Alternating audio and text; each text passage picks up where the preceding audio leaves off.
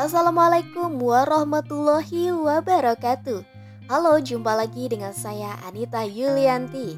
Kali ini kita bertemu di rubrik medical dengan naskah yang berjudul Merebak Virus Hendra. Berbahayakah untuk manusia? oleh dokter hewan Lailatus Sa'diah. Ikuti terus selengkapnya di Narasi Podcast.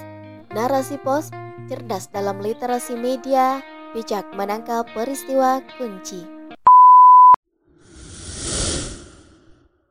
Muncul lagi momok baru yang bisa jadi ancaman bagi kesehatan manusia nih sahabat narasipos.com. Berdasarkan berita, disebutkan bahwa virus ini lebih mematikan daripada berbagai macam varian virus penyebab COVID-19. Tapi jangan khawatir dulu ya. Yuk sama-sama kita kenal lebih dekat mengenai penyakit yang disebabkan oleh virus Hendra. Semoga bisa memberikan sedikit pencerahan ya sahabatku. Penyakit virus Hendra disebabkan oleh virus Hendra sebelumnya disebut equine morbillivirus yang tergolong dalam genus Henipavirus dan termasuk dalam family Pharamyxoviridae. Virus Hendra pertama kali diisolasi pada 1994 dari spesimen yang diperoleh ketika wabah pada kuda dan manusia di wilayah Hendra, pinggiran kota Brisbane, Australia. Virus ini memiliki genus sama dengan virus Nipah, yaitu Henipavirus. Hingga saat ini belum ditemukan kasus penyakit virus Hendra pada manusia dan juga pada hewan ternak di Indonesia. Namun, berdasarkan studi serologi, menunjukkan bahwa sebanyak 22,6% kalong spesies Theropus pampyrus di Kalimantan Barat dan sebanyak 25% PA lecto di Sulawesi Utara dalam darahnya mengandung antibodi terhadap virus Hendra. Nah, yang perlu kita perhatikan bahwasanya penyakit yang disebabkan oleh virus Hendra ini termasuk salah satu virus yang zoonosis ya sahabat. Jadi harus hati-hati dan selalu mawas diri ya. Karena penyakit virus Hendra termasuk penyakit yang menular pada manusia, maka kita harus tahu dulu ya kira-kira apa saja yang bisa menjadi agen pembawa virus tersebut. Penyakit virus Hendra dapat menular dari inang alami flying fox atau kekelawar dari genus Pteropus kepada hewan lain dan ke manusia.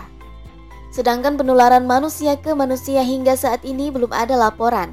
Namun, penularan virus Hendra ke manusia dapat terjadi setelah terpapar cairan dan jaringan tubuh serta kotoran kuda yang terinfeksi virus Hendra. Kuda dapat terinfeksi virus Hendra setelah terpapar virus dalam air seni kekelawar yang terinfeksi. Setelah masa inkubasi 9-16 hari, pasien akan mengalami infeksi saluran pernapasan, kemudian demam, batuk, dan nyeri tenggorokan. Pada beberapa kasus menyebabkan ensefalitis yang fatal. Meskipun penyakit ini sangat jarang ditemukan, namun angka kematian atau case fatality rate atau CFR pada manusia tinggi yaitu 57%, dilansir dari kemkes.co.id. Sayangnya, hingga saat ini diagnosis pasti terkait penyakit virus Hendra hanya bisa dideteksi melalui pemeriksaan laboratorium RT-PCR Sesuai dengan konsep penanganan penyakit yang disebabkan oleh virus, maka pengendalian penyakit virus Hendra hanya bisa dilakukan dengan cara vaksinasi.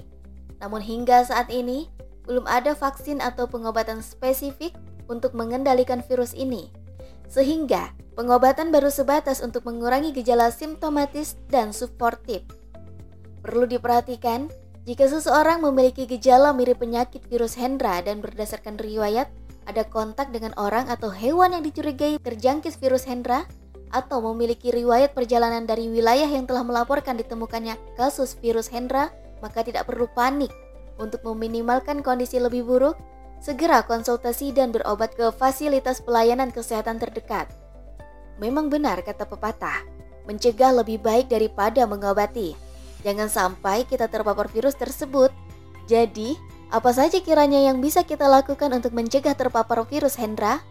Pertama, menerapkan perilaku hidup bersih dan sehat seperti cuci tangan, konsumsi makanan dengan gizi seimbang, istirahat yang cukup, dan menutup mulut ketika batuk atau bersin. Kedua, menghindari perburuan hewan liar. Ketiga, menghindari kontak dengan hewan ternak seperti kuda yang kemungkinan terinfeksi virus Hendra.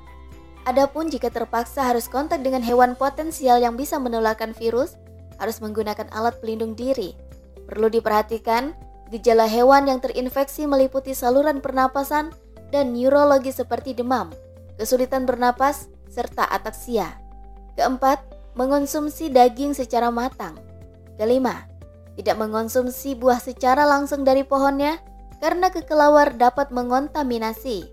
Keenam, tidak menambahkan tanaman buah sebagai sumber makanan kekelawar sekitar peternakan. Ketujuh, mencuci dan mengupas buah secara menyeluruh dan membuang buah yang memiliki tanda gigitan kekelawar. Kedelapan, bagi petugas kesehatan menerapkan pencegahan dan pengendalian infeksi sesuai dengan komando pemerintah terkait. Kesembilan, menghindari kontak dengan orang yang dicurigai atau terinfeksi virus Hendra termasuk cairan tubuhnya. Nah, sebagaimana pencegahan penularan penyakit lainnya, maka kita harus senantiasa menjaga kebersihan diri dan lingkungan kita, serta tidak bosan memberikan edukasi di tengah-tengah masyarakat secara umum. Di sinilah diperlukan peran negara secara sigap dalam mengatasinya, karena jika lengah sedikit saja akan berpotensi menjadi wabah baru. Terkadang muncul pertanyaan dalam benak kita, kenapa Allah menciptakan virus yang kiranya berbahaya bagi kelangsungan hidup manusia atau makhluk hidup lainnya? Bukankah dengan ketiadaannya hidup manusia akan lebih tentram? Satu hal yang harus kita yakini bahwa Allah Ta'ala menciptakan segala sesuatu di dunia ini pastilah ada faedah di dalamnya. Setiap apa yang diciptakan Allah pastinya memiliki potensi masing-masing termasuk keberadaan virus Hendra.